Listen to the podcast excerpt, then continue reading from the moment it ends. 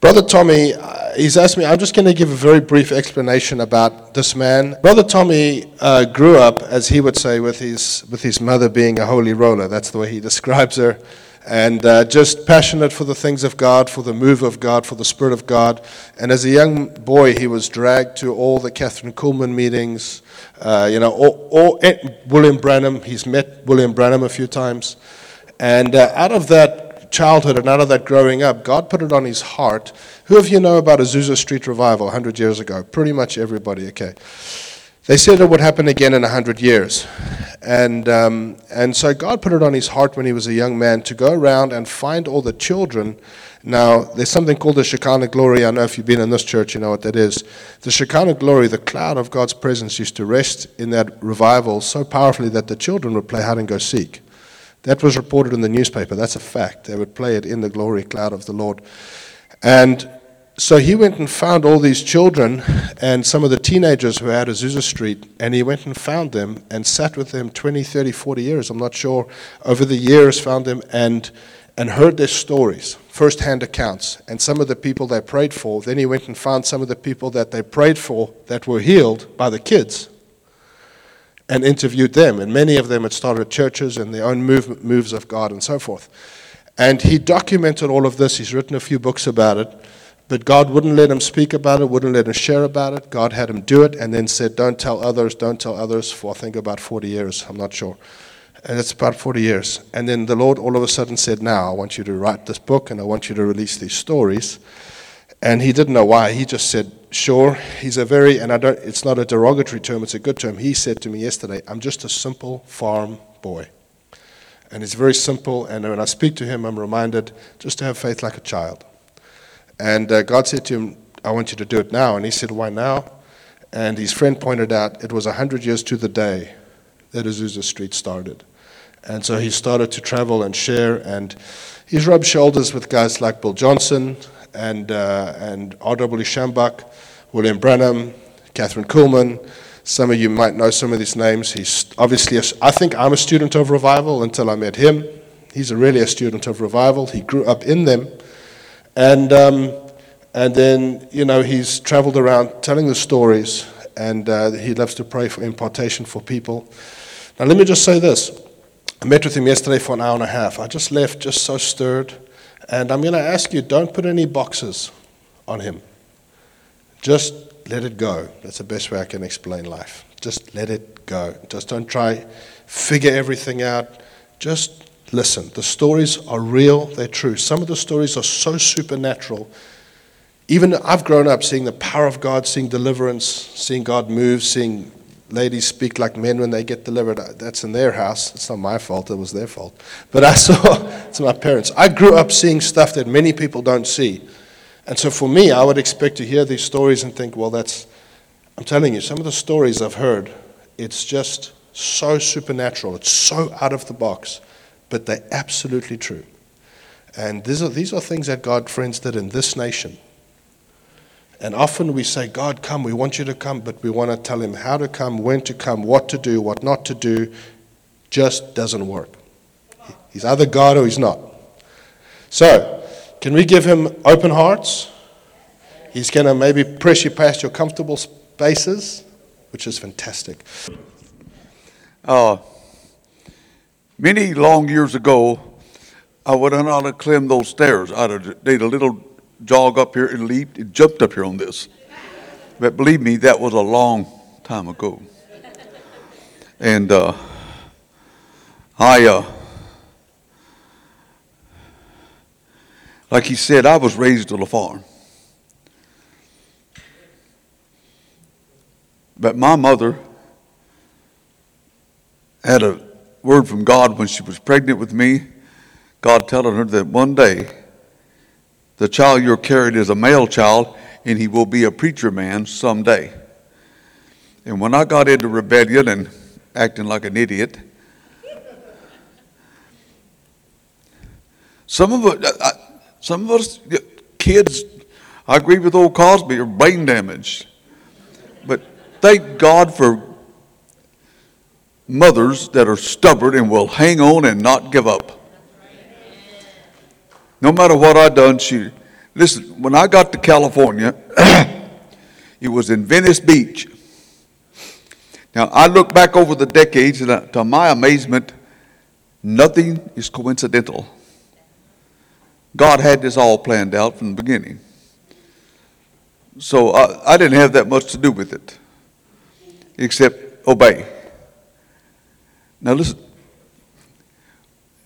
I got kicked out of that house I was with, and I was back out on the streets in an entirely different world. Folks, the teenagers in, in, in Oklahoma were different from the teenagers in, in, in Los Angeles. I'm going to tell you now, them, them guys were, oh, they were weird. Because I didn't, never dawned on me that I was the one that was weird. But uh, I was sitting there on Venice Beach, had my boots off, running my feet through the sand. It's really beautiful there on that beach. It's really a beautiful beach. And I'm, I'm sitting there feeling sorry for myself, looking down on uh, Venice Boulevard. And these two older ladies came out of the apartment complex where I was staying. And one of them I recognized as the landlord. And the other one later on, I, I got her in my book. Her name was Sister Goldie. And uh, they started up Venice Beach, and I could see they were headed straight for me. And I knew they were going to try to win me to the Lord. And I knew they were holiness. Now, back, back then in the old days, Pentecostal women and holy, they wore these glory buns. The, the married ones did, the old ones.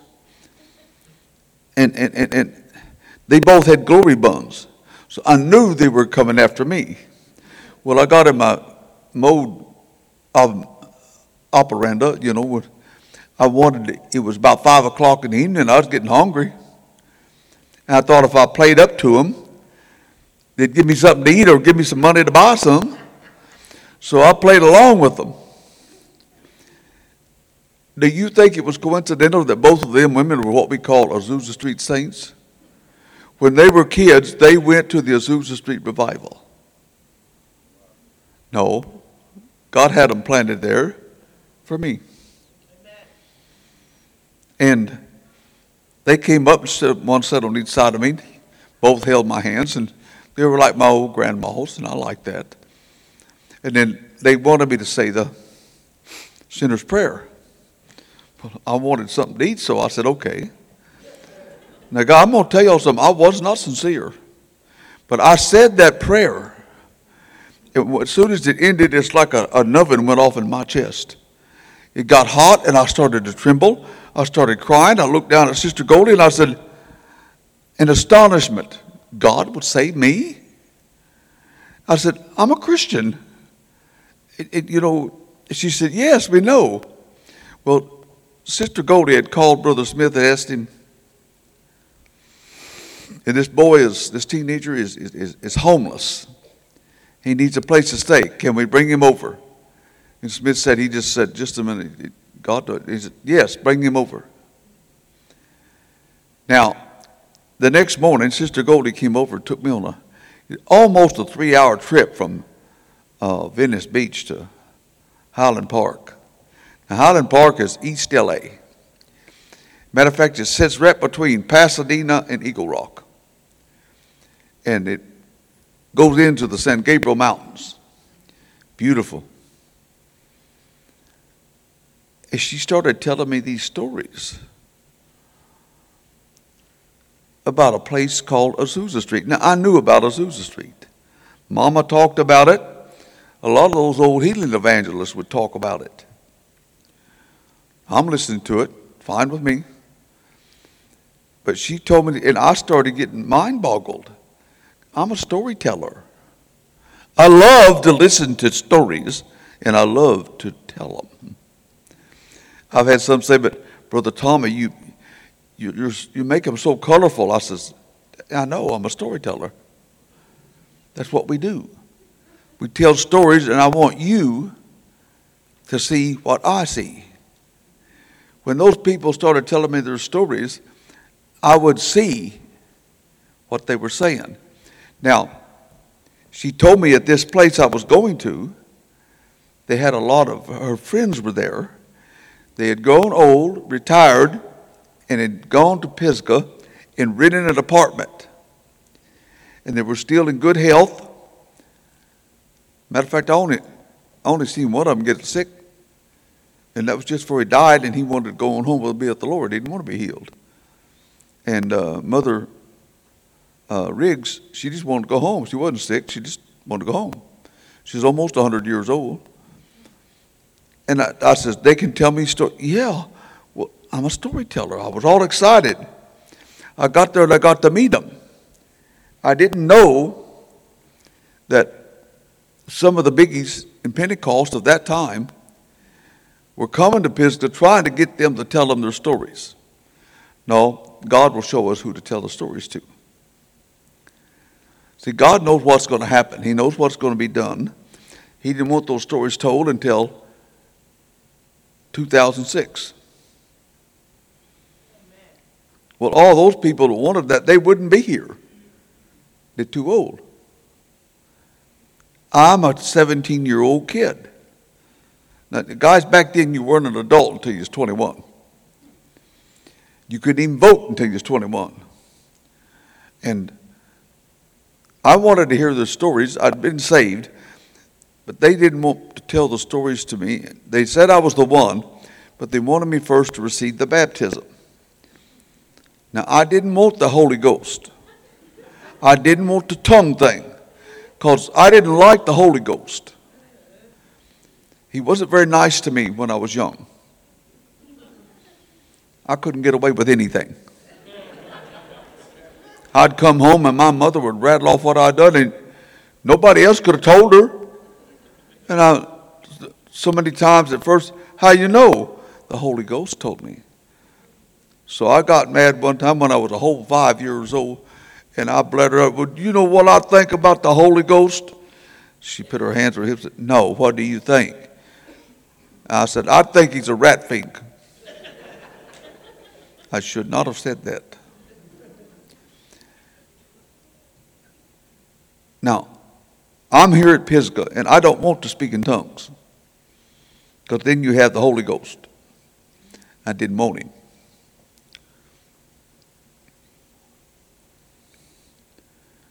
Even when I was little and my mother would take me to Branham meetings, he'd get up use the gift of knowledge.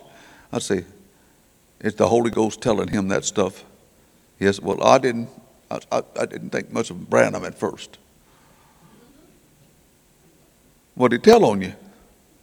That man had the most keenest gift of knowledge I have ever seen. He never did miss. Period. Even in prophecies, he never missed. But he'd tell on you. And some things I'd done, I didn't want told. And uh, Branham discerned you out. But here I am at this place, and I, I didn't want the tongue thing. So Laura Lancroft, I believe she got a little wisdom from the Lord. She came to me and says, Tommy, there's something I'd like for you to do for me if you think you're man enough. I'm 17 years old. I thought I was already a man. I said, What do you want? She says, I want you to read the ninth chapter of Revelations and see if you want to go through that. Well, I'll do that. I read it and it scared the toolies out of me. All these things fall on you, these things stinging you, want to kill you, and you can't die. But I kept reading and I found, I found an escape. Those that had the name of God on their foreheads, this wouldn't happen to them. So I went running for Laura. And I said, Laura, how you get the name of God in your forehead? And she smiled real sweet and says, as soon as you get that tongue thing. So I started wanting the tongue thing. Within two days, I had it. I wanted the name of God on my forehead. Well, they waited about a month to see if I, I really had the real thing. They decided I did, and they started telling me those stories. I was ready. I loved stories. And man, I'm going to tell you something. They told me some stories. Now, some say, Did you have a hard time believing them? I said, Lord, no. My, My mother dragged me to the healing of, and I've seen the same things with the healing evangelist. You know, I mean, Branham and Roberts, Allen Cole, Jaggers. Jaggers, a lot of them don't ever heard of Jaggers, but I did. And uh, a lot of them didn't know that uh, Kenneth Hagin, Sr., was amongst the healing evangelists. One of the biggies. I liked him the best because he sounded more country to me. I started listening to them. They said, Tommy, is there anything you would like to eat or drink? I said, Yeah, I like chocolate chip cookies and cold milk. And all but two of them, that's what they would have two chocolate chip cookies and cold milk. Now, there's one, I wouldn't eat dinner at Pisgah that night. I'd wait, and I made my dinner on her chocolate chip cookies. And that was Mother Riggs, the mother of Ralph Riggs. She cooked size of a pancake and about an inch thick. Oh my, you could smell them things a hundred feet from her door. She made the best chocolate chip cookies I've ever eaten. Now, I would start out with them.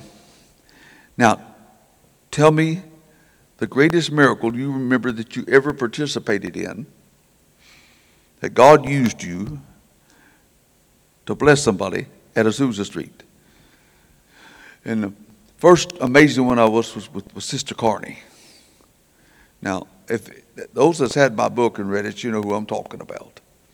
Sister Carney's best was with a lady with the with, with the rag on the side of her head. She come in and it was bloody, it was dirty. But she'd come in, you could see she was in tremendous pain.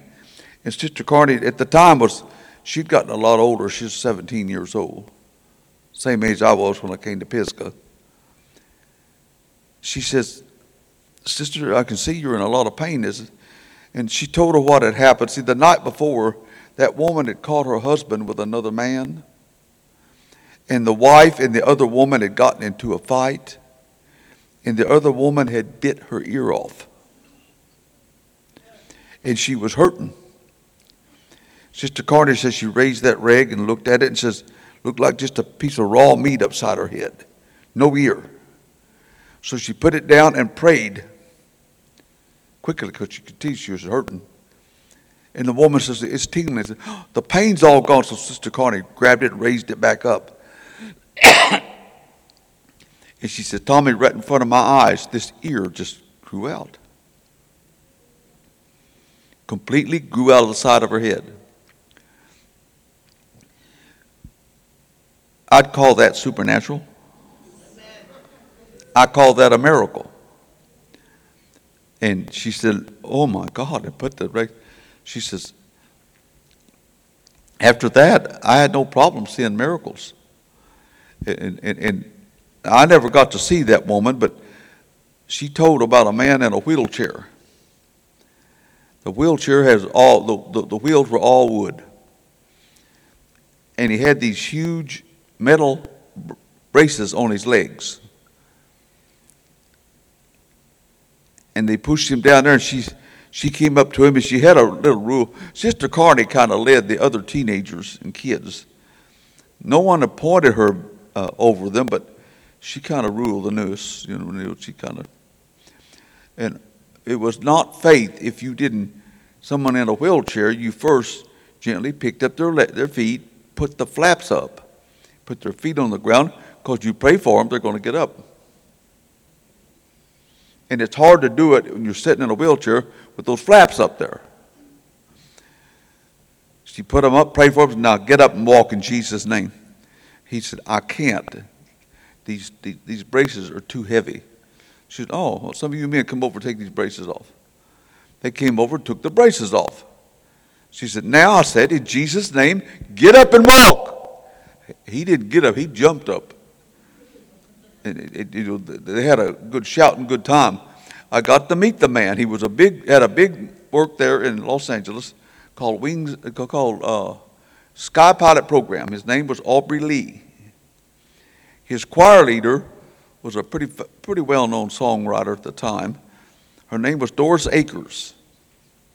She wrote such songs as Walking Up the King's Highway.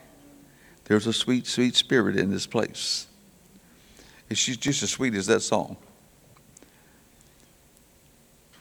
I got to talk to Aubrey many times. He said, I was just a kid, Tommy, when Sister Carney prayed for me. He come over to Pisgah quite often. He wanted to, he still wanted to talk to Sister Carney and meet some of his old friends at Azusa Street. And uh,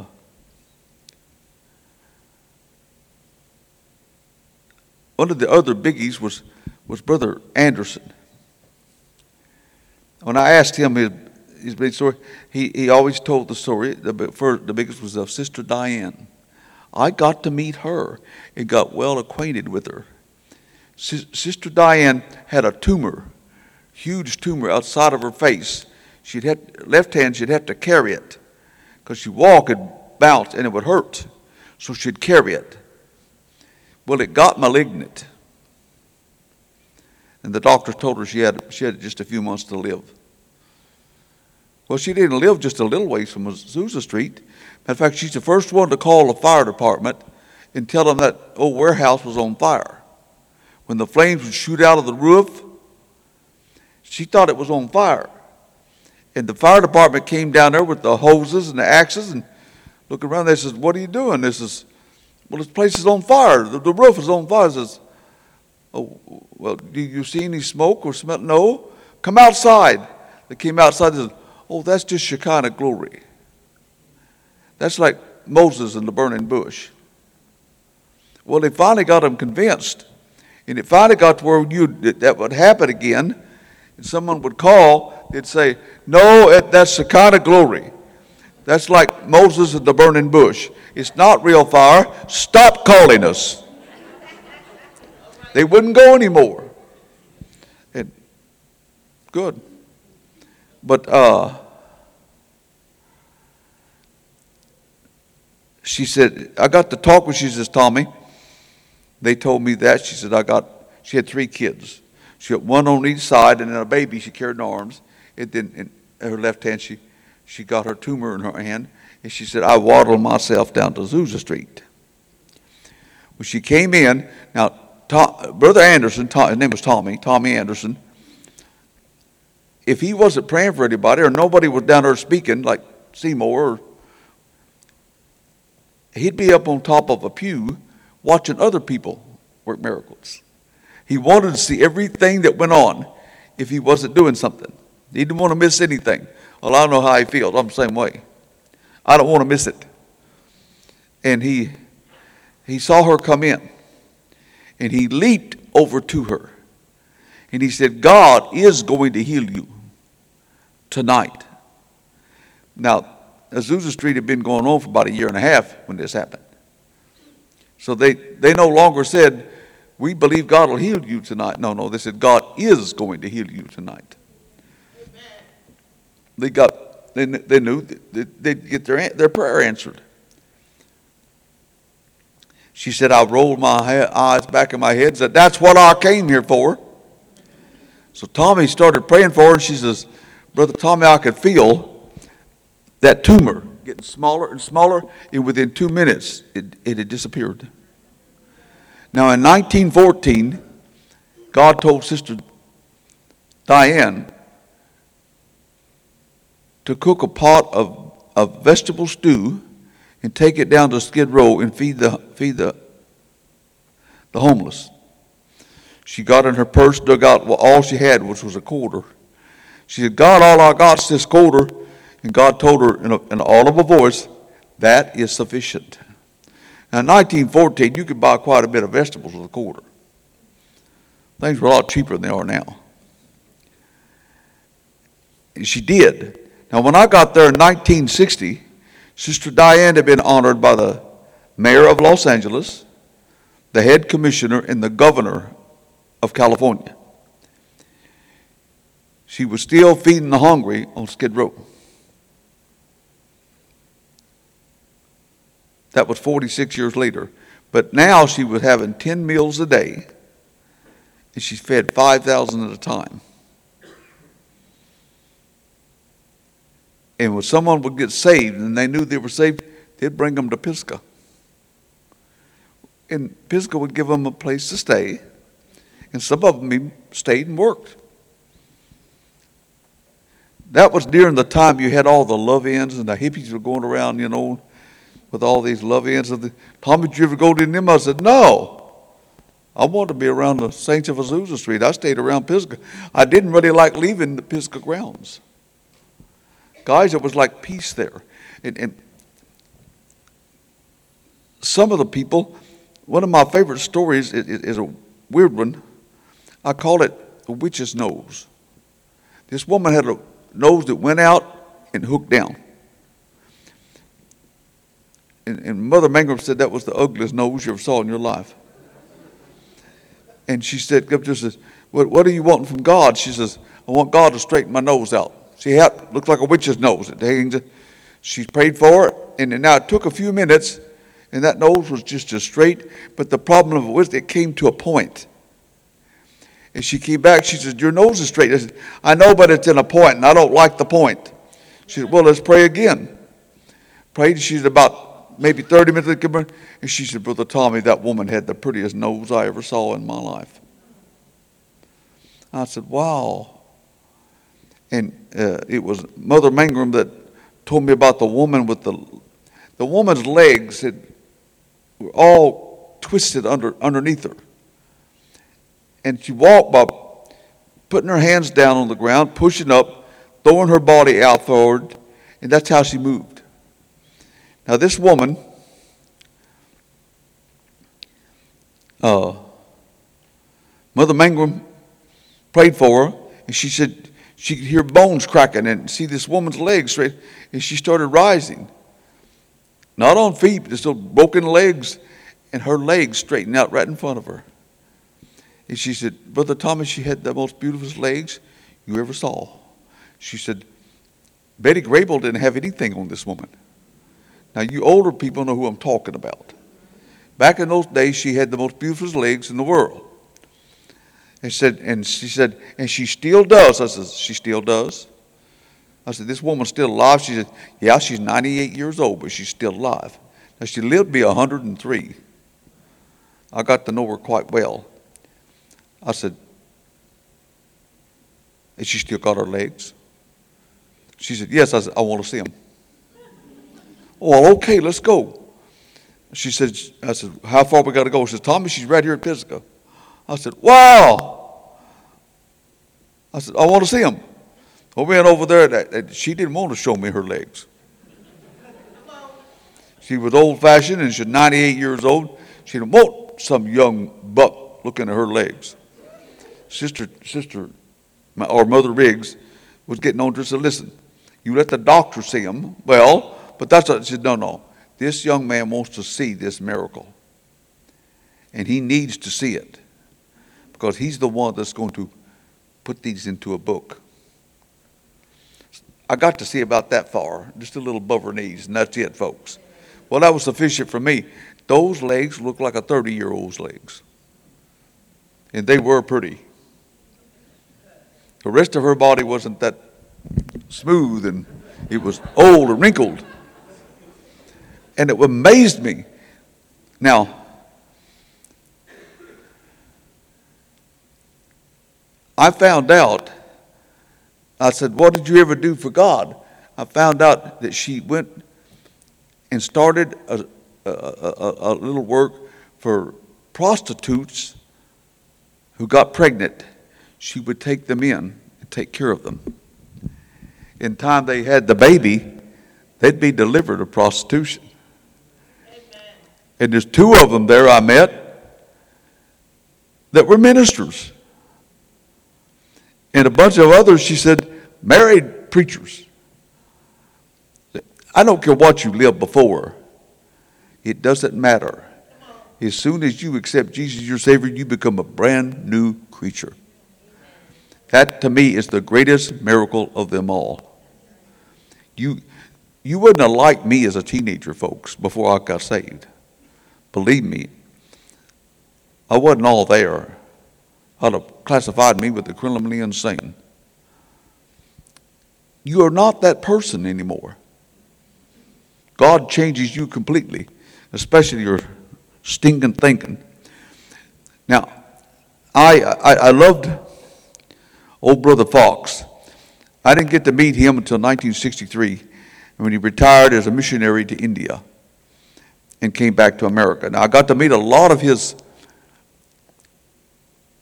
people. He had gotten saved and, and, and, and, and uh, they'd gone into the ministry. They'd come over to Pisgah and visit Pisgah. And uh, I got to meet them, got to know several of them. I was really anxious to see Brother Fox. Now, Brother Fox, one time he had, he had a, man who had a, a, a school for the deaf. He had 35 students, and they kept wanting to go down to this Azusa Street, this warehouse. Finally, gave in and took them. He started laughing at Brother Fox. He's trying to get him in a circle, all 35 of them. They did, it was hard because they didn't understand what he was saying. And the instructor, he was laughing at him. And he looked up at him and said, That's all right. And in just a few minutes, you're not going to have a job. He got him in the circle, laid hands on one of them, and prayed. Stood back and said he heard a pop on the right hand, and pop on the left. Said all of a sudden that man started screaming and hollering. Said you couldn't understand what he was saying because they didn't know how to talk. But he's hollering, he was healed. And one by one, went around the circle. All of those deaf people got healed. He looked back over at that instructor, and that instructor wasn't smiling anymore. He had lost his job. But I got infatuated with Seymour. Now, they had a, a phenomena there at Azusa Street. There was a substance they called Shekinah glory. It stayed about a foot high. The, and then once in a while, they'd have some some moves where that thing would swell and it'd fill the whole building, and it'd even get out on Azusa Street in San Pedro, San Pedro. And that's when the flame would shoot up out of the sky, out of the roof. It'd go up about 50 foot. And it would stop. And it'd sit there for a few seconds, maybe a minute or two. And all of a sudden, 50 foot from there, a ball of fire would appear. I mean, supernaturally. It sounds like only something Hollywood could make up. And a stream of fire would come out of that ball of fire and go down and go through the fire coming up. Now, I've had uh, Messianic Jews, the rabbis, call me and says, Brother Tommy, yeah, this is Brother Tommy. This is Rabbi so and so. Now, y'all don't know how that feels for, for, for an old Protestant to have a rabbi calling him brother. It's nice. They seem to like me. He said, That fire going up and down. I said, Yeah. He said, You know that's in the Old Testament? I said, It is. He said, Those angels that was with Jacob in Jacob's letter, he says, they were called flaming ones. That means they were fire. They were angels, but they, they were they're flames. I said, Wow. He said, We believe the fire going up or angels going back to heaven to get more miracles, and the flames coming down were angels bringing more miracles. Because that's when the big supernatural thing. And one of the stories of Seymour, the first one was in 07. This man worked for the railroad there in yard at, there in, in Los Angeles, and he'd gotten his leg pinned by a, a train, and they amputated his leg about mid thigh. Well, his leg had gotten gangrene where it went down and It, they, weren't very nice things back then, guys. They weren't nice like they are now. They kind of rough. They were wood and, you know, not. It had gotten gangrene and he was having some problems. And he went to Seymour and, and, and told him what he had. Now he's wearing overalls, loose pants. And he says, Can you balance on your left leg? He said, Yeah. He told some men, Come on, take this wooden leg off they took it off. And Brother Sign said he Seymour laid his hands on that man, so started praying for him, and says you could see the something popping, and then all of a sudden out there, outshot a foot. God grew the leg back on. Seymour did not preach that night. You couldn't get everybody to shut up shouting until about 2 in the morning. I asked Sides, what, what'd you do? He says, I don't know. Uh, When I came to myself, I was in the back of the church and I had no idea how I got back there. He said, Can you just imagine that, Tommy? Everybody, I, said, I would have been one of those that went berserk. Amen. That's a pretty powerful. But my favorite is the arm. A year later, a man 10 years prior had got his whole shoulder and arm ripped out of its joint at a job accident. And this was uh, 08. So this means 1898, he had got his arm ripped out. And he could only do minor work around the place. They put him back at the bottom of the pay list. But you didn't have back then workman's comp. You didn't have uh, any kind of, of, of disability. You had to go to poorhouse or to a church. You didn't get any help. And, and Seymour asked him, says, Can you make a living with that? He says, Well, I, I, they pay me enough to barely feed my kids. He said, You got a family and kids? Yeah. He says, It's not good, folks. He says, Hey, y'all remember that leg that grew out last year? Y'all want to have some fun again tonight? They all shook their head. Yes. He says, Look at that man. He says, If God gives you a new arm, will you pay tithes if you get your old job back? He said, Yeah. And he laughed. He said, I'm, I'm just, I'm just having fun with you. He says, That'll be between you and God. But he's, uh, David Salazar said, Tommy, I was standing there looking right down that hole in on his arm. The meat was all black and rotten. The bones were just corroded. And the man was dying. He really was dying. He just he never got well. And he said, just in a few seconds, that meat started turning red. And then that bone started growing out. And it just came out, he said, in slow motion. And he said he thought it took two minutes. It probably took about three or four seconds, if it took that long. But, you know, you're standing there looking at it, and he says, as the bone grew out, four inches, about four inches behind it, meat would form around it. In time it got all out, the arm was whole. And he, I said, when did you really get excited? He said, When I seen the fingernails pop on. I said, it, it, it's, it's, he, he said, Seymour didn't preach that night either. Now, how many of you have heard of Sid Roth? It is supernatural. He done a real good enactment of that healing. He really did do a good job.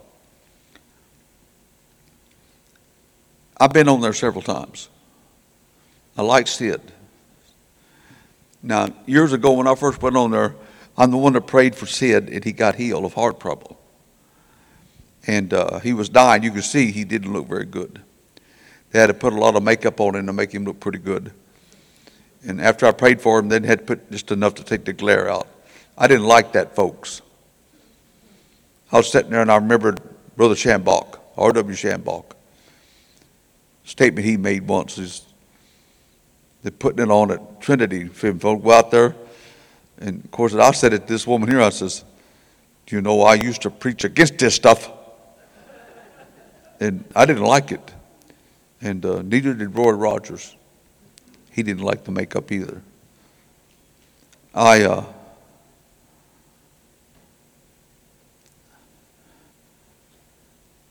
I just loved Sid secretary told me, he says, Tommy, did you know that those, those, those DVDs of you, yeah, they sell more than anybody's. They still outselling their, and so sometimes they outsell Sid's. I said, really? Do y'all tell Sid? They said, no.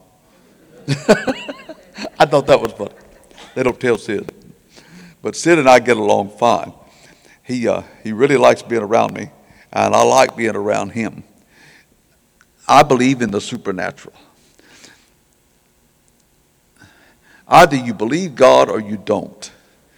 Some people say, well, is there any pictures of this kind of, to verify them? I says, no, just like there weren't any in the book of Acts. Just like, how many pictures do you have of Jesus actually healing people? You don't have any. I said, either you believe this or you don't. And you believe it because the person telling them is either of God or they're of the devil. One of the two. I says, you don't have to believe it. And if you don't believe it, please don't come up and ask me to pray a prayer of impartation for you. Only the believers. Believe it. Now, I almost got to see Wigglesworth. We didn't quite get there in time. It was over. Had some bad weather from going from Oklahoma down to Texas. But I've I've even wondered upon it many times, God, why did you let me get to meet all these people, get to see them?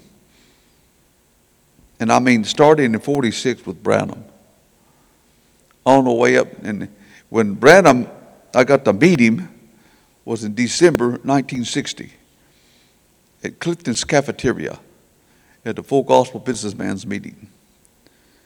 Now, I really love the Shakarians, Isaac and Demos. They're the founders of the Full Gospel Businessmen.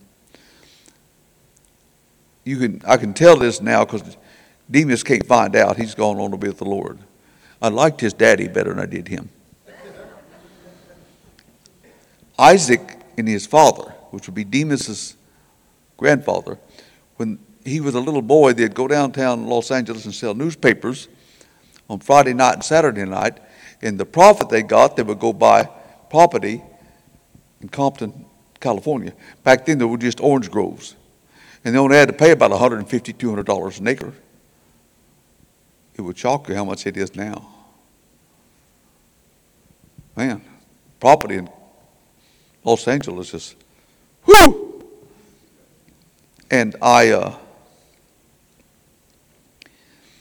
They, they were dairymen. Of course, their dairy had 5,000 dairy cows. And all that produced from that dairy, they had their own stores to sell them in. It was called Reliance Dairy. And in, and in California, that's a pretty big dairy. And uh, Demos had a little deal where they experimented, and he, his little shop is the one that invented and came up with the artificial insemination. And Demos told me himself, he says, that's where we made the most money. Because for 17 years they had to pay him royalties on it if you use that method. And he said, we made a fortune on that. They don't even hardly use it anymore because the cows don't like it. Now, I, I really liked Brother Cantrell. Brother Cantrell was a retired four square preacher. Later on, when Aimee McPherson came to Los Angeles, he got with Amy. And uh, of course, he was retired now. He didn't live at Pisgah, he lived about six blocks away. But he was down at Pisgah all the time. Tommy Anderson lived a block away. All and then Sister Goldie lived in Venice Beach. She came over to Pisgah once a month to tell me her stories. But uh, Cantrell, he, he had a few things that just really, he had this one man that couldn't talk. They called him a deaf mute he wasn't, he wasn't a mute, he wasn't deaf. He was tongue tied, he couldn't talk. And he prayed for him to be healed, and he says, Now say something. The man says, I told you I can't. T-. He said, Oh, yeah, I'll say that again. He was all it was his tongue. His tongue was glued down to the bottom of his mouth. And, and uh, God healed him marvelously. But he, uh, he's the one that always, if I got a little sniffle, I'll run, run into Brother, Con, Brother Cantrell. He prayed for me, and every time I get healed. Every time. I like that. I could. I didn't pay any attention if I didn't wear enough clothing and keep from getting a cold. I got a sniffle. I ran. and I'm getting the sniffles. Pray for me. Now it cost me. Every time he prayed for me, I had to go comb my hair. Hey guys, I had this nice ducktail, you know, that we had back in the 50s and 60s, and a big curl hanging down there. I thought that was cute, man. You didn't mess with my curl. I had to go comb my hair. It didn't take but about two minutes. But he, he, I, I know he, he did it on purpose. He liked messing up my hairdo. But always got healed. I like that. I really did like that. Now, for you young ones, when we were kids, we hardly ever went to a doctor. If we got a little sick, our, my mother would bundle us up, take us to the church, and have the pastor and the elders lay hands on us, pray for us, and we always got healed. I mean, we only had a cold until we get to church. And we get healed. We need that back in the church. We're, we're, we're that little thing like a headache or a cold, it didn't last very long. You went to church and got healed. You said, well, what about the big evangelists? They had the biggies. I'm going to tell you something. I've seen some miracles with them that boggle your mind. That's why I had no problem believing the Azusa Street Saints. And uh, I, uh, I like the story of, of, of uh, a few of the, of, of the uh, Langfords. Brother Langford was the Topeka connection. He went to Topeka, Kansas in 1903 to Parham and came back a month later, I mean a year later, and introduced it on, on spring on summer break, introduced it to Dr. Yoakum. He received it, then both of them introduced it to the church, and Pisgah was speaking in tongues in 1904. But the big revival didn't come through there. Uh, a man by the name of uh, Frank Bartleman had 26 prayer groups all around Los Angeles praying for a revival like they were having in Wales.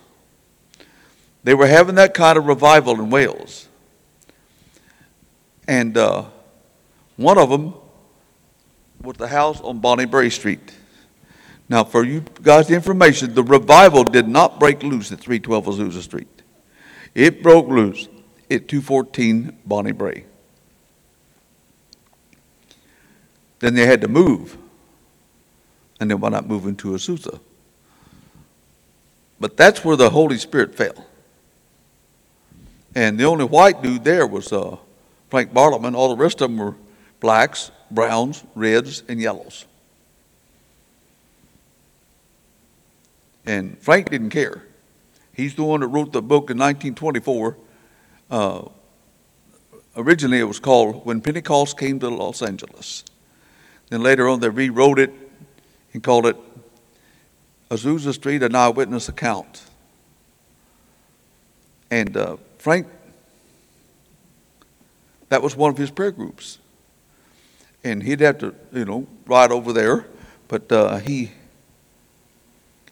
he really he really didn't become completely segregated. For y'all's information, Azusa Street was the first integrated church in America. Fully integrated was Azusa Street. And like Frank said in his book, the color line was broken by the blood. They didn't have that problem. 1906. Now, when uh, Seymour first met Parham in, in, in Houston, Texas, uh, Houston was a different story. Parham had to sit out in the aisle and listen to a crack in the door because of his color.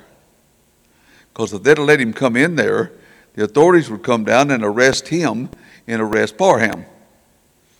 called Jim Crow law. Houston, they said, "But- but why didn't Seymour just have that revival in Houston? I says, he couldn't. He wanted an integrated church, and I said, couldn't have it in Houston. I said, they enforced the Jim Crow law. But I said, Los Angeles ignored it. there was a law, but they never did enforce it. And uh, when uh, I first went to Azusa Street, it was just a parking lot, a dirt parking lot. And when I saw it in 2008, they kept begging me to come down there, so finally I came down there, had a wonderful time. It was in Little Tokyo. The Japanese owned all that land in there. Now they were going to build their Japanese Cultural Center right there on the spot, and the, the, the Historical Society came down and said, No, you won't. Man, you'll start a riot down here. This place is a religious historical landmark. They finally settled on it and let them build it where they used to park the, the horses and the buggies. There weren't no cars, not that many cars back in 1906, folks. There were horses and buggies. Cars came along in 19 teens and 20s, and they didn't tear that place down until 1933. And uh, it's all red brick now. Beautiful. Beautiful there. But you can still feel that anointing. And, and the thing of it is, I sit there looking. Okay, now this is where they say Seymour sat with the box on his head. I sit there and I can feel that anointing. Right now, today, I go there and I can feel it. I like being with some. I said, now some of you new ones, you see this grapefruit tree here? This is, boy, it's tall. I said, yeah. Looks old, doesn't it? I said, it was here in 1906. It was producing grapefruit. And here, 2000, this was just a, about a week ago, guys. I said, here it is over a, over 110 years, it was 111 years now. It's still producing grapefruits. This is the anointed grapefruit. I said that in, in 2008, and now they have to have a, a guard around it. Or people will climb up and, not, and get grapefruits. And he has to watch them, or people will take their shoe off and throw up there and hit one of them grapefruits and knock it down to get it. they're really having a problem with it. And who do you think that guard blames for that? I just smiled at him, go on. He says, You're the first one to, to, to, to throw your shoe up there. I said, It was my boot. He says, You're the first thief. I said, Calm down, man. Don't get to get so hostile. But I admit I was the first one to get a grapefruit there. I took it down and we got it apart, and we, we me and my wife, we drank the juice, but we picked all the seeds out. We got all the seeds now. Now, in, in, in Sun City, Arizona, we can grow grapefruits, oranges, fig trees, olives, and we have them.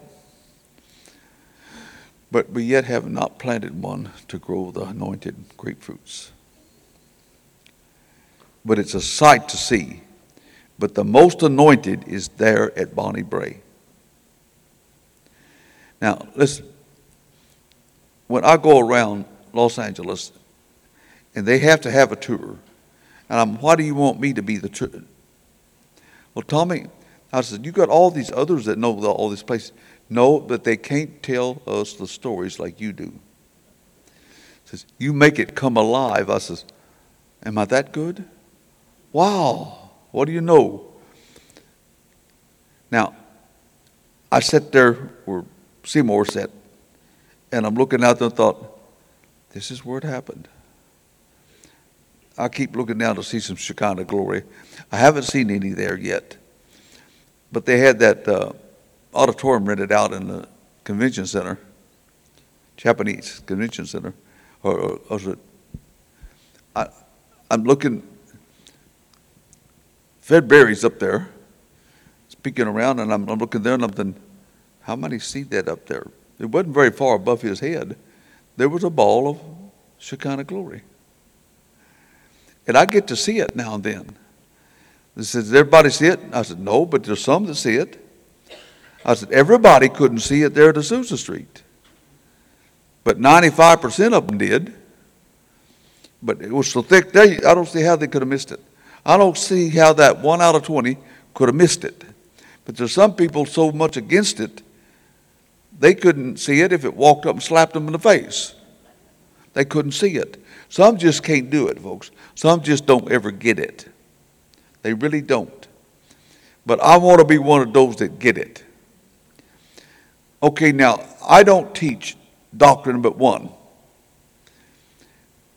Doctrine is up to your pastors and your elders. They're responsible for your spiritual well being. They have to give an answer to God for your spiritual well being. I don't. I came here to tell you, I'm hoping I'll build a fire underneath you. And you'll catch that fire and know that you can do the same things they did. What am I mainly? I'm mainly a revivalist. I want revival. There are many revivals going around the world right now, and they didn't start while I was there. They started after I left. I don't care. I want revival. You don't even have to, now, don't put the blame on me. Put the blame on God. God's the one that does the miracles. God does. And, and, and uh, I can't save you. I can tell you how to get saved, but it's God that saves you, not Tommy. Now, I teach, Jesus said, These signs shall follow those who believe. Now, everybody is not called. Fivefold ministry, their callings. You got to be called to those. But the gifts, anybody can work the gifts. It says, These signs shall follow those who believe. He said, They'll cast out devils. Hey, you guys, I think it's fun casting out devils. I like it. I enjoy doing it. It's a marvel to me that these sick demons, they have to do what I say. And I like that. I like casting them out. Then it says you'll heal the sick. And it says you'll raise the dead. Now, I've not been that hot on the dead. I've only raised three. And one of them was just a few years ago up at Prayer Mountain with Billye Brim. But, uh,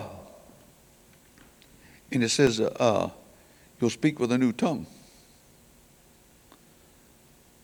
Well, I think we should be practicing it. There's some places won't allow it. It's sad even some churches, they're called super sensitive. They do not minister to people in the, in the services. They have a back room. And I actually had one of them want me to come in, and I says, No, you don't. Because I ain't going to your back room. I said, I'm going to minister to, if, if, if I pray for somebody, I'm going to do it right in front of everybody else, and I want the people to see it. They said, Does everybody get healed? No but those who believe do.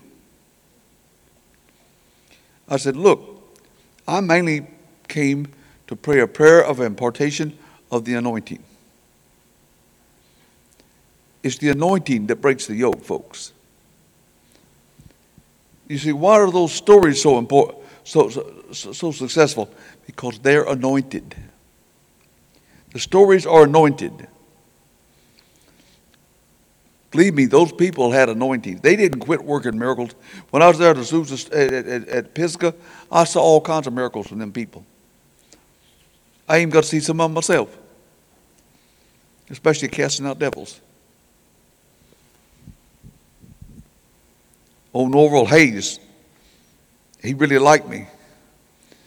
He says, he said, that brother back there, he didn't know me. He says, you like casting out devils, don't you? Yeah! He said, Come up here with me and help me. I ran up there with him. And, that night we had fun casting devils. he was known as a devil chaser. Now he kind of went overboard for a while there until Brother Hagin got a hold of him and talked, talked to him. Tell me your name. I don't care what his name is. I don't like him anyhow. I don't want to know their name. I just want them, I just want people to be free of them. And and uh, but every one of you, there were some kids. Are you kids listening? As young as five years old, going up at Azusa Street to people in wheelchairs, and they'd do their carny law and put the flaps up, pray for them, and the people would get up out of the wheelchairs and walk and be healed. As young as five years old. Had a man in Oklahoma City, Brother Tommy, I like your talking about the young people being used. I said, Yeah, me too. He said, I'm having a revival at my uncle's church there in Portland, Portland Pentecostal Holiness. Would you come? I said, Sure, if I can. I said, Now, if I, if I get a go speak, I'm going to go speak, but I'll come when I'm not doing something.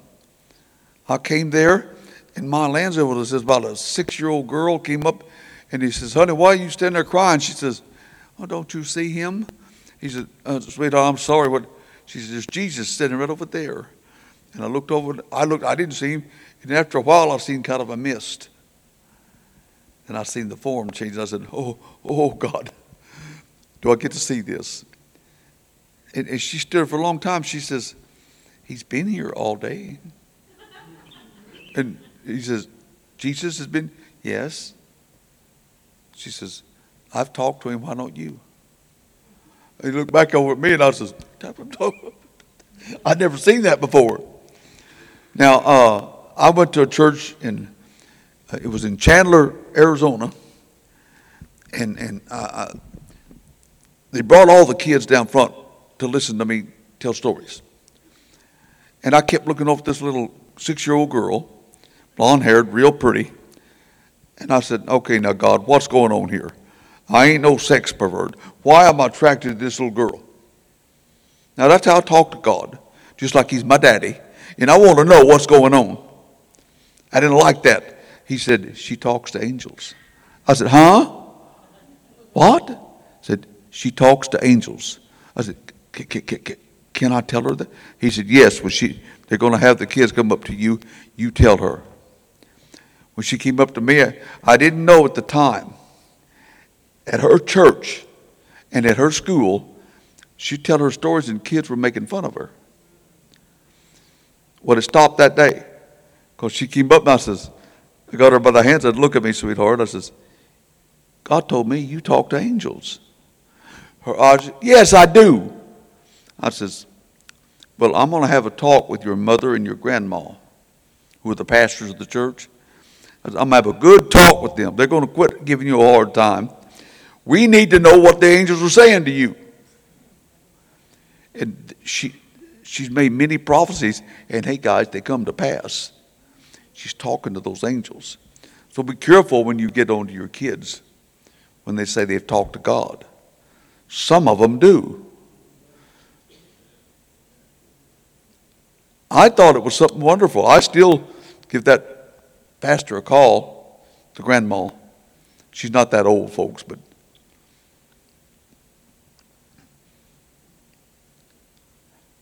how is our little angel talker doing? Tommy, she's got to. Let me read this to you. Just a minute. I get my pen and pad down. I want to know what the angel said. And she's told me several of them, and they've come to pass. God will use, now listen to me, you older people, you're not off the hook. Now, I, the church I go to, we're all retired people. Some of them, but Brother Tommy, I'm, I, I, I, don't give me your age. It doesn't matter. I said, listen to me. From your labors, you can retire, but you cannot retire from a call. If you're called of God, you're called of God, and you will be to the day you go into the grave. And it may not stop there. You're anointed, you're anointed in, a call, and, the, the, the, anointing is, is without repentance. You can't, you do, no. My wife says, How can somebody get into sin and still be praying? I said, because they're still anointed. I said, they'll have to, I said, I'm going to be frank with you. Some of these sickos, I believe are the ones that went up to Jesus and said, are the ones that say, Lord, I cast out devils in your name. I heal the sick. I raise the dead. And he'll say to you them, Depart from me, you worker of iniquity. I never knew you. I says, Who's, who's done that? I said, No, no, don't get me on that. Said, I'm not going to tell on nobody. Don't be careful of what you say about an anointed person of God, man or woman. It says, Touch not mine anointed and do my prophets no harm. So be careful. Besides that, I didn't come here to condemn anybody. All I'm telling you older folks is, is don't give me an excuse that you're old. I'm not young myself.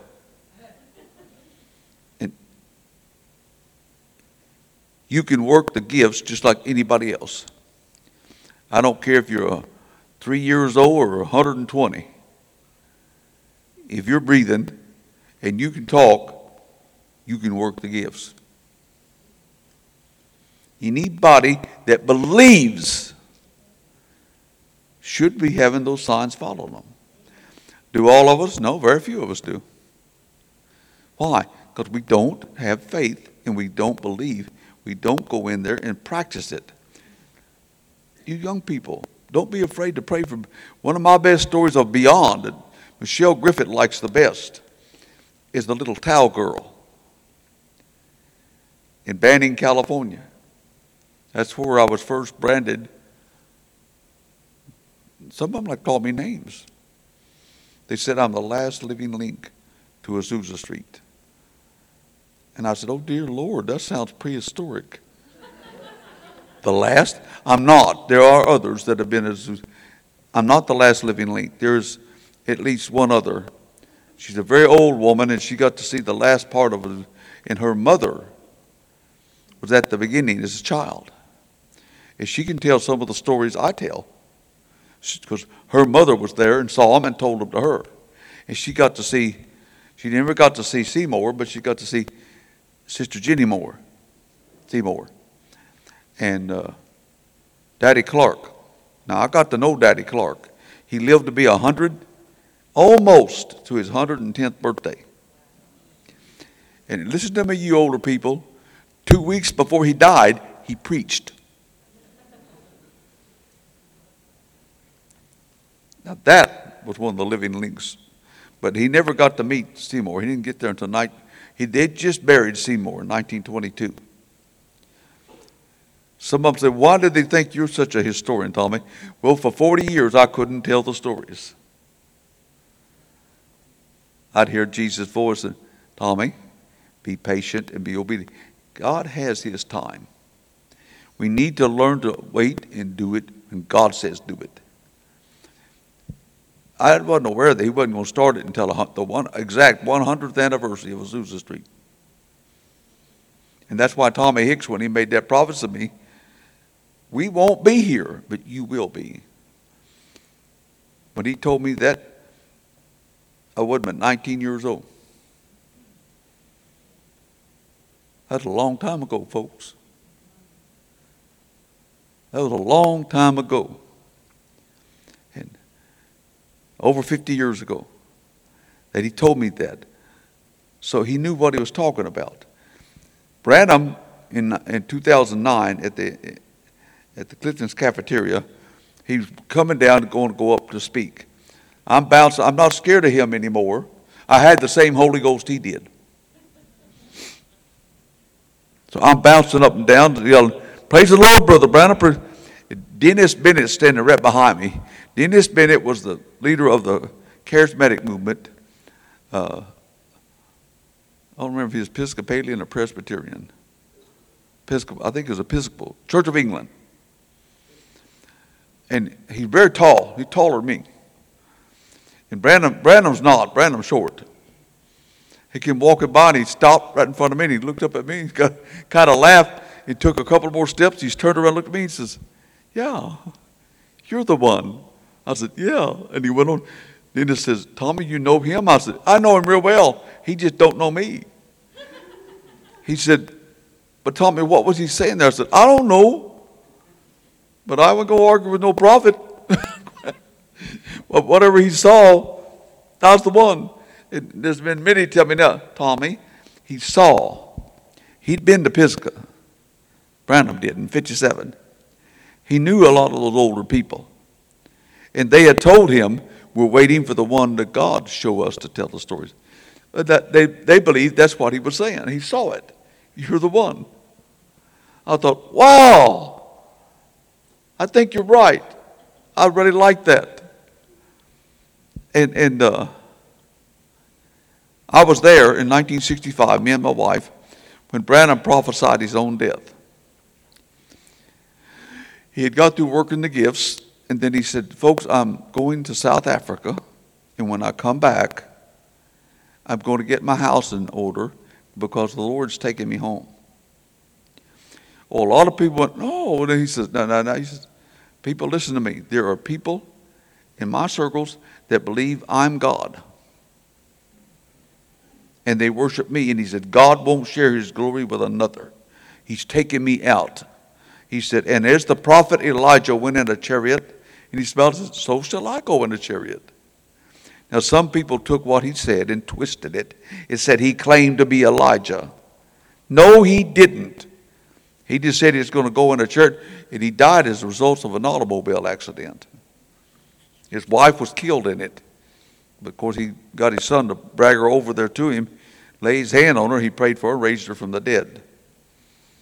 Sounds a lot like another prophet, doesn't it? Like Wigglesworth. But he didn't claim to be that. But we were there when he made that prophecy.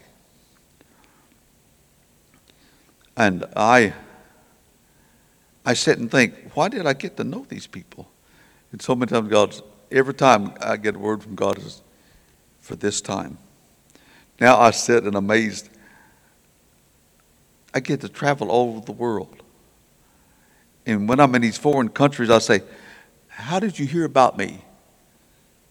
It's Supernatural is a big program over here. And Sid Roth plays the times you came on there many times. So we get to see you. I said, Oh, okay. I says, he says, Tommy, they even get to see you over in Iran because they allow them to have computers. They allow them to go on the YouTube, whatever it is. I said, Wow, okay. Now, I'll take a few question and answers because it's getting late. Oh, no, it's not. It's only a little after 10. That's what it is in Phoenix. I want to take some question and answers. And uh, you, uh, and then I'll, I'll, I'll do a prayer of impartation of the anointing for everybody. I love to tell what God has done, what He will do, and, and what He is doing. That God that was there at Azusa Street is still here today. Now, I kind of agree with Billye Brim. She said the book of Acts was the former rain. She said Azusa Street was the latter rain. And then I get a little embarrassed. She pulled over and said, and this man is, bring, is, is the forerunner to the former and latter reign together. I look at him, then, oh, boy, she says, what do you think that hundred year prophecy was about? I won't argue about it, but I don't like tooting my own horn. And I get embarrassed if you get too much with me. There's a lot of people have a lot of questions they'd like to ask. We'll take a little bit on that. Is there anyone got a question? Yes. Have you ever met or do you know the child that Branham prayed for? That the mother, it was his last service and she brought the child in. No arms, no legs, no eyes. He's still living, he's in the Midwest. Paul Keith Davis knows him. Do you know that story? it, it is, it, it creates miracles in the atmosphere when it's told. He's still alive. He's in his 50s. What's the name? I don't know, but I know Branham paid for them, and I know R.W. Schambach was there. He was the worship leader at that service. R.W. Schambach. I love that man. I, I, I, I, I have kinfolks around Tyler, Texas. And I've gone up there many times, just sit, he and, he, he and I just sit in his living room and talk. Now, you say there was a mother? Yes, and she um, went to the hospital, got her son, um, and brought him to the meeting. And Branham prayed for him, and legs grew, arms grew, and genitals grew. Eyes came into the socket, ears came. He never left the hospital when he was born. And it's written in some of, of the Yeah. publications, but I, I thought maybe you might have. No, no, did he go to Schambach? No, to Branham. Oh, but at Brother that Branham. meeting, Schambach was the worship leader. Are I've you heard talk- him tell the story. Now, you're not story. talking about the kid he raised from the dead. No, this child was alive, but uh, more than a, not even equal to a vegetable. I don't know. I've seen hundreds and hundreds of miracles with Branham, but I didn't get to see them all.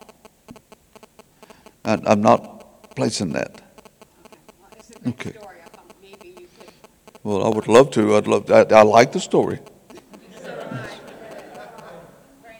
Uh, my biggest deal with Branham on raising on raising the dead was in Old Mexico when that little boy had been dead for four days and four nights.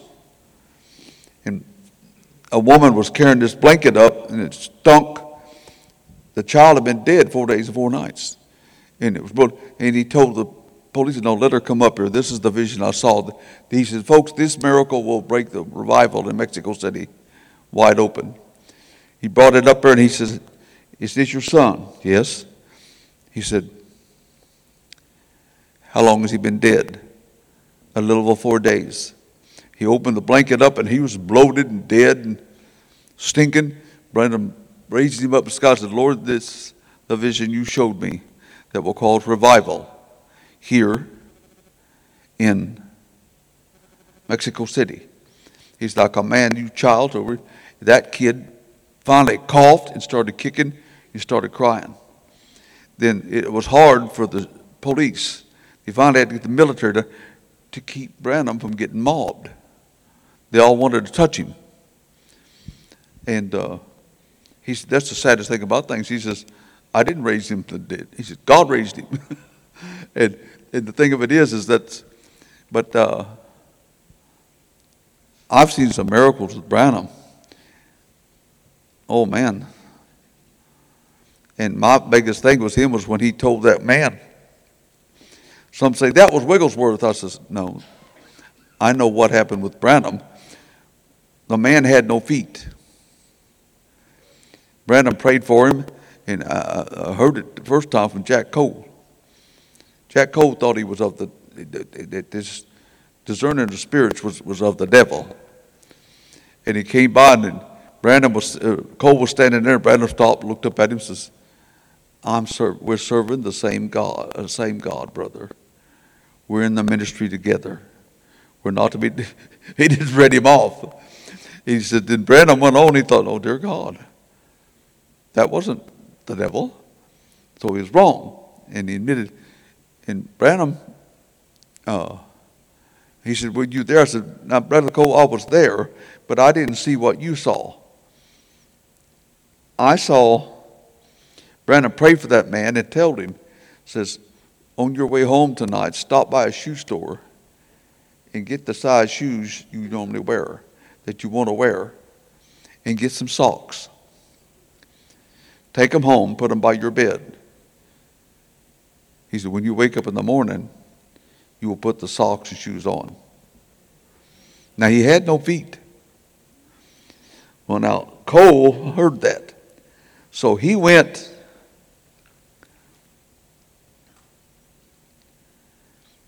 and found the man's name, his address. Well, he went there early in the morning.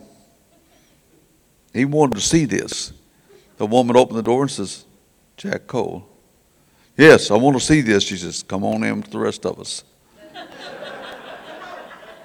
There have been many people that done the same thing Cole had done. So they got there, she says, it's about time for him to wake up. He woke up every morning at the same time. They opened the door and looked in there looking at him. And says, all of a sudden, on them sheets, you know, the covers, two lumps appeared. The man sitting there looking at him, he's sitting there, he threw the cover back, and there his feet were. He sat up and she said, Honey, don't jump up and start dancing. You get up, put your socks on and your shoes like the prophet told you. And he looked over at her and he said, there and he can't only cry. He's crying. He says, he slowly got up, put his socks on. But he- then he got up and cut a rug. So see, when you see things like that, when them people of Azusa Street started telling me their stories, I had no doubts. Now, anyone else got a question?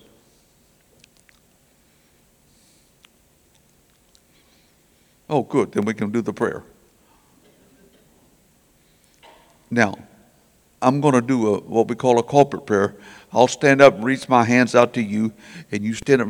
Now, if you don't want this, don't stand up. You don't want it, you won't get it. The Holy Ghost is a gentleman. He won't force himself on anybody.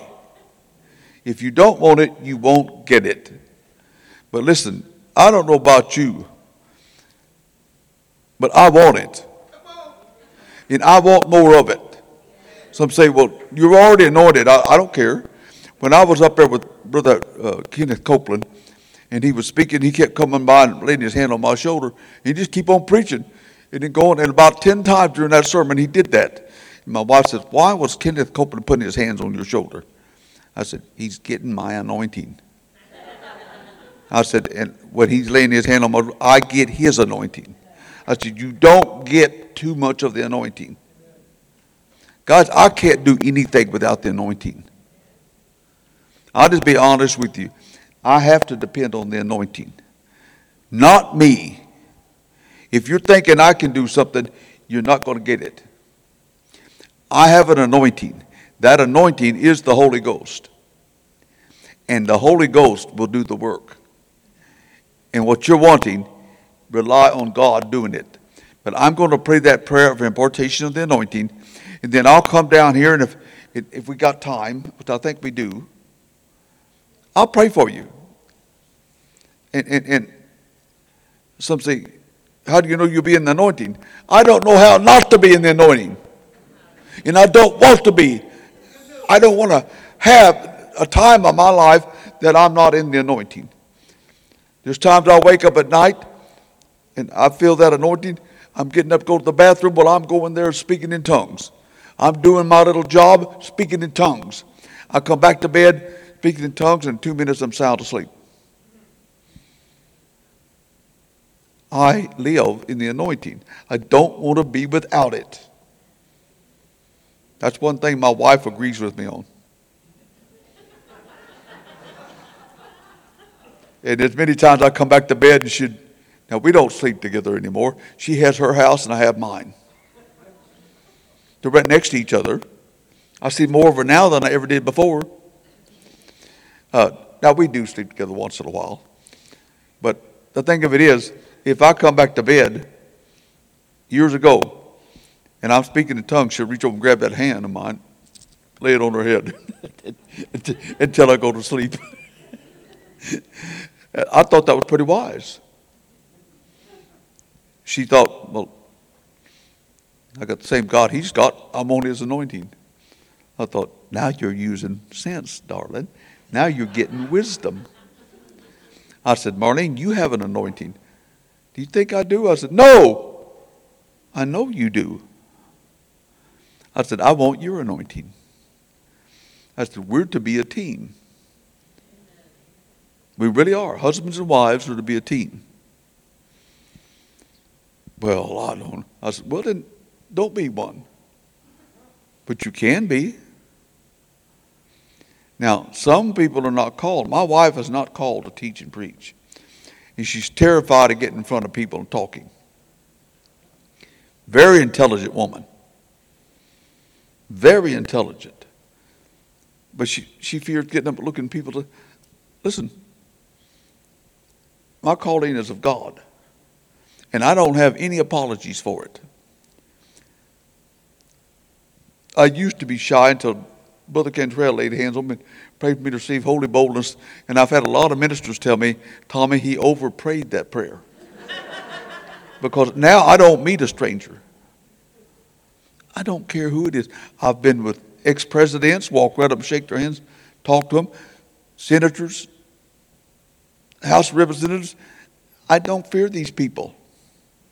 They're supposed to be working for me. I walk right up and tell them what I want. David Boren, one time, I called him and he called me back. He's, he knew my Uncle Tom real well. He says, Mr. Welchel, what is you, my, my, my secretary said you want me to get a law up. He says, you tell me that law you want. And he's laughing. I says, I want you to get a law up that it'll be illegal for any of them tornadoes in Texas to cross the Red River. He's laughing, you know, Mr. Welchel, I'm going to do it. He did, folks. He got the law up, took it up to, to the Senate, but they, they laughed at him, but he says, he got one vote. I said, I voted for it. He said, I think it'd be a good law. I says, he says, old Tom Hendricks, he told me you were a nut. I says, he did. I was surprised. but uh, listen, God loves each and every one of you, and He wants every one of you to receive the anointing. And every one of you can pray for people, and they can get healed. Every one of you that believe, you have to believe that God meant what He said and that He wasn't lying. He said, These signs shall follow. And that's what He means. And you can, will all of it do it? No, because all of you don't believe. You're going to have to believe. Are y'all ready? Heavenly Father, we come to you in that lovely name of Jesus. I'm asking right now that your anointing flow out now. I'm asking that they receive the anointings I received from the saints of Azusa Street when they laid their hands on me and imparted their anointings to me, and when I laid on Seymour's grave and received his anointings. God, that they these, these anointings be imputed to them, that God they receive a transformation of those anointings in Jesus' name.